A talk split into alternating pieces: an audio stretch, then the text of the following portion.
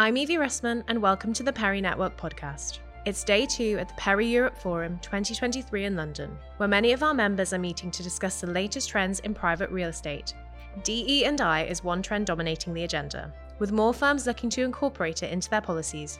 At the event, Mina Tümay, content producer at PEI Group, caught up with Paul Gibson, Chief Investment Officer for EMEA Direct Real Estate Strategies at CBRE Investment Management, who emphasises that paternity leave is incredibly important and that firms must offer a pathway for men and women returning to work.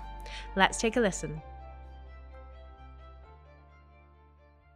How optimistic or pessimistic are you about real estate opportunities right now?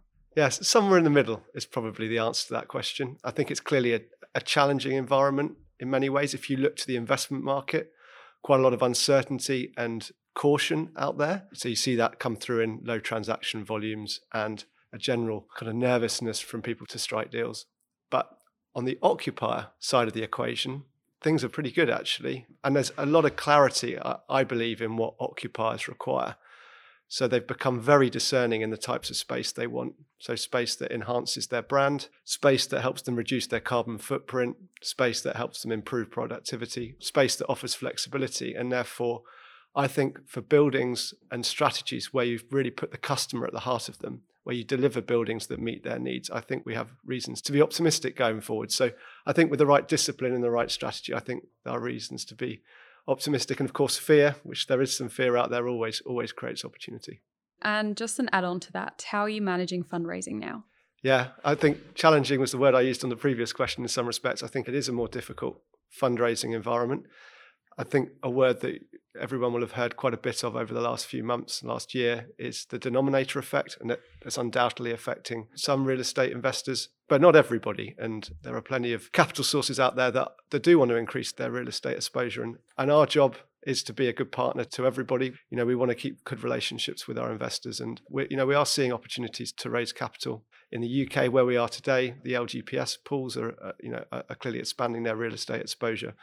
And if you look outside of the UK, maybe more in a global context, there's some you know big capital sources in Asia who want to deploy globally into the real estate market. So I think there's still opportunities there. Which sectors are you most upbeat about? Yeah, I think you can categorize opportunities in kind of two ways. There's the structural trends that have really driven demand for real estate in the last few years. So if you look to how we've deployed capital in the last two, three, four years, about three quarters of that's gone into logistics and residential sectors where those structural tailwinds are strong.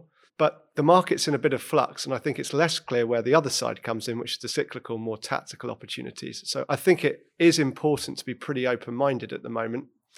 Always at the same time, coming back to something I mentioned in the previous question, which is putting the customer at the heart of the strategy. So, really sticking to assets that have a clear customer proposition on another note, what have you seen that is moving the needle on diversity, equity, and inclusion? And do you have any concrete examples on this? Yeah, uh, as a CBRE Investment Management, we're very passionate about this. We want a work environment that is inclusive, that's fair to all, and everybody can perform at their best level. I think moving the needle is a slightly tricky phrase because some of this takes time. It's a journey. And I think it's a combination of two things. I think it's policies and initiatives and culture.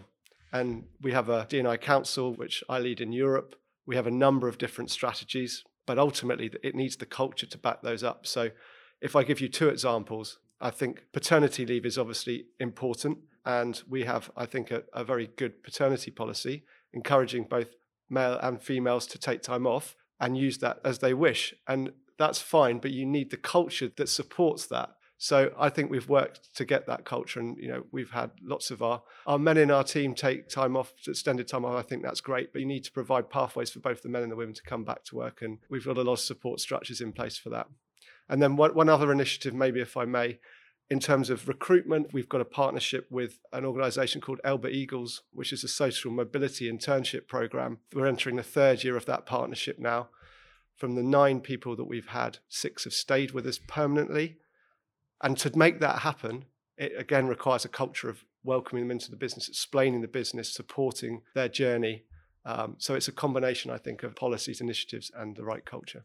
And if we talk a bit about ESG, have you set a net zero target and are you on track? We have set a net zero uh, target. Like many others, we're signatories of various organisations. We're a signatory, a member of the Net Zero Asset Managers Initiative, which commits us across all of our strategies to be net zero carbon by 2050. For those assets where we're the operator and we have discretion around the asset, we've committed to 2040 as our target. I think setting the target, the commitment, and kind of the broader strategy is one element. The tricky part is moving to the execution phase. We're on that journey. I think a couple of important elements. Data is critical, so you can assess your improvements. And we're the largest subscriber to GRESB. and I think that gives us a lot of important data. And then, secondly, it's really about moving it through into, into the assets. So we're doing audits on all of our assets and making sure the costs and the initiatives that are required are, are fully embedded in the business plans for every asset. And then, alongside all of this, critical is training our teams it's a fast moving landscape, and we have an ESG ambassador program, which makes sure that somebody in each country, in each sector, in each program that we run is an ESG ambassador. They have greater levels of training and can really drive the change that's required. So, running through that quickly, coming back to your question, are we on track? I think we're making progress, but plenty more work to be done. What are the biggest hurdles to executing on residential real estate opportunities nowadays? Well, this for us is quite an interesting topic because last week we signed contracts on a German residential portfolio. And I think the residential area is particularly complex because in a lot of countries, the industry is fairly embryonic. So you have to often get involved in the development process. We didn't on this equation. But I think having a large platform, having scale is really important to execute in the resi space. You need it to drive operational efficiencies. You need it in terms of the expertise to manage the assets. You need it in terms of the transaction capabilities to unearth the opportunities. But then structuring a deal and using your scale effectively requires a number of different specialisms. And this is where we're kind of fortunate. So that might be tax expertise, legal expertise, sustainability, having that vision and, and precision on, on what needs to be done. So I think it's a really holistic approach to execute residential strategies correctly and, and well. Do you believe there will be distressed opportunities? And if yes, when? I'd hesitate to use the word distressed, if I'm honest. I think there are clearly becoming owners of real estate that have a need for liquidity and becoming more sort of motivated to sell. I think we'll see more of that as the year progresses. We're starting to see some interesting opportunities now. And I think that's where we'll be hunting for those parties that do need some liquidity. And that that's where you know having capital and being well capitalized is really important and being a long-term investor because you never know, quite know where the bottom of the market is, but it feels like we're entering a more favourable point for investment right now. That was Paul Gibson from CBRE Investment Management. If you liked what you heard, be sure to subscribe, rate, and review wherever you listen to podcasts, and check out the rest of our conference coverage on the PERE Network. See you next time.